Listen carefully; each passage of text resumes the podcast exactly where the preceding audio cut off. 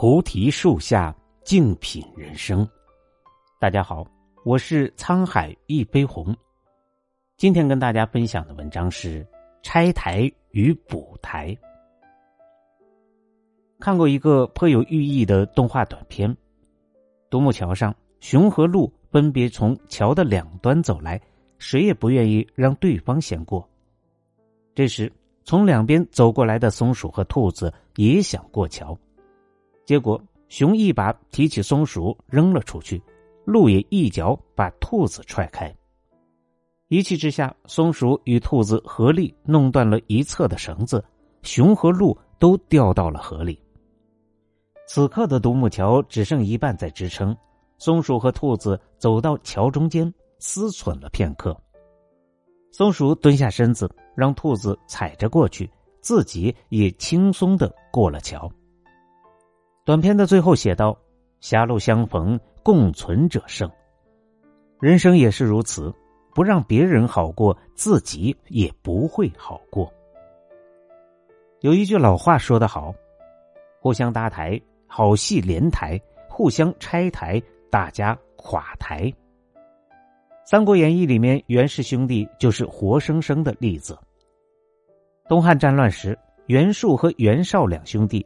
各自称霸一南一北，遥相呼应，大有一统天下的势头。连董卓都不掩忌惮，但杀二袁，则天下自服矣。但是两个兄弟因同父异母的不平等身份，一直看不惯对方，不甘下风。在诸侯讨伐董卓的关键时刻，两人互相拆台，针锋相对。袁术与袁绍的死对头公孙瓒结盟。袁绍则联合袁术的强敌刘表，成天窝里斗。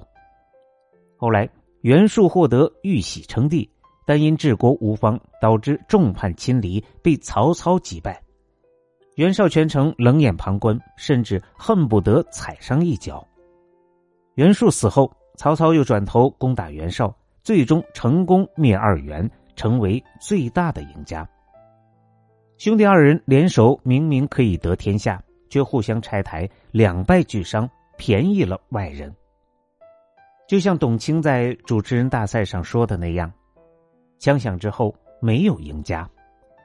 这世间的所有人和事都是相互的，拆了别人的台，也给自己挖了坑；堵了别人的道，也给自己封了路。当我们抓起泥巴扔向别人的时候，最先弄脏的是自己的手。”在知乎上看到一个问题：成功者有哪些共同点？有个高赞回答说：“大凡有成就的人都善于搭台，更善于补台。”网友麦子的麦田分享过这样一则故事：爷爷爱看戏，经常带他去老家的戏院。有一阵子，戏院连着唱了好几天的著名豫剧《考红》，讲的是。红娘送莺莺到张生的书房幽会，事发后，崔夫人对红娘进行拷问，红娘据理力争，辩称此事是夫人许婚又赖婚造成的，崔夫人无奈只好允下婚事。最后一晚，饰演红娘的演员在台上明显有些精气神不够，台词也唱错。但崔夫人的扮演者词儿接得恰到好处，举手投足都是戏。爷爷在台下鼓掌，真是高手啊！旁人不解，怎么高了？爷爷说：“那个演红娘的今天状态不行，崔夫人给他补台呢。”散场后，果然听说，由于好几天的夜戏，红娘累病了。今天是带病上场，而搭戏的崔夫人是团长。博主最后感慨道：“年少时不懂，成年后才慢慢悟出其中真谛，那就是合作关系是一荣俱荣，一损俱损。高水平的人都会补台，因为他知道一旦出事儿，双方都输了。”生活里，人与人之间最长久的关系，莫过于是合作共存。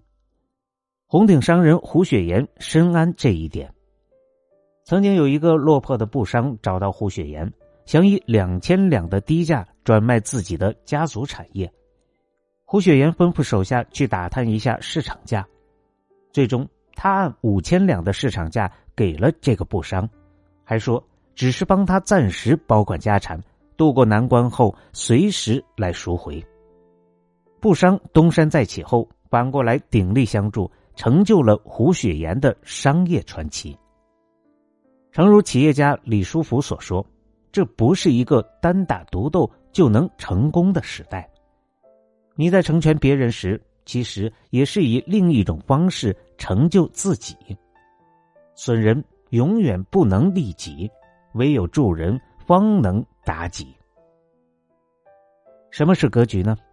看到他人的成功，有的人只想拉对方下马，有的人为对方鼓掌喝彩。当自己稍有成就，有的人选择唯我独尊，有的人选择百家争鸣。这就是格局的区别。司马懿说：“臣一路走来没有敌人，看见的都是朋友和师长。”一个人懂得尊重对手、欣赏对手，才是真的强大。两年前，华为自主研发出鸿蒙系统后，在业内掀起了一阵波澜。创始人任正非接受美国 CNBC 专访。面对抛出的问题，您觉得鸿蒙有没有可能代替安卓？他坦然的给出了回答：“我们将来不会替代安卓的，还要支持安卓的发展。”无独有偶，今年二月，李子柒出席微博之夜盛典，获得了年度热点人物的称号。在采访中，被记者问到：“这两年自制内容博主越来越多，你会担心被取代吗？”他大方的回答：“哪怕是有人同样拍摄乡村风或者传统手艺，我觉得这些都是特别好的事儿。我希望让全世界更多的人看到，中国有很多优秀的传统文化。真正有格局的人，往往有着与常人不同的气度。任正非考虑的不是要不要去代替对手。”而是在自我进步的路上与同行共同成功。李子柒关心的不是自己是否会被取代，而是如何更好的弘扬我们的传统文化。杨澜曾经感慨：“你的活法就是你的格局。格局越小的人，越以拆台为乐，毁人不倦，路越走越窄；格局越大的人，越互相扶持。”共同成长，最终行稳致远。用一句老话来说，就是“分则两败，合则两利”。总是互相刁难的人，两个人就像拔河，彼此负重，谁都讨不了好。行走世间，常存护己心，抛开眼前的一点得失，才不会孤立无援。感谢您的收听，本节目由喜马拉雅。独家播出。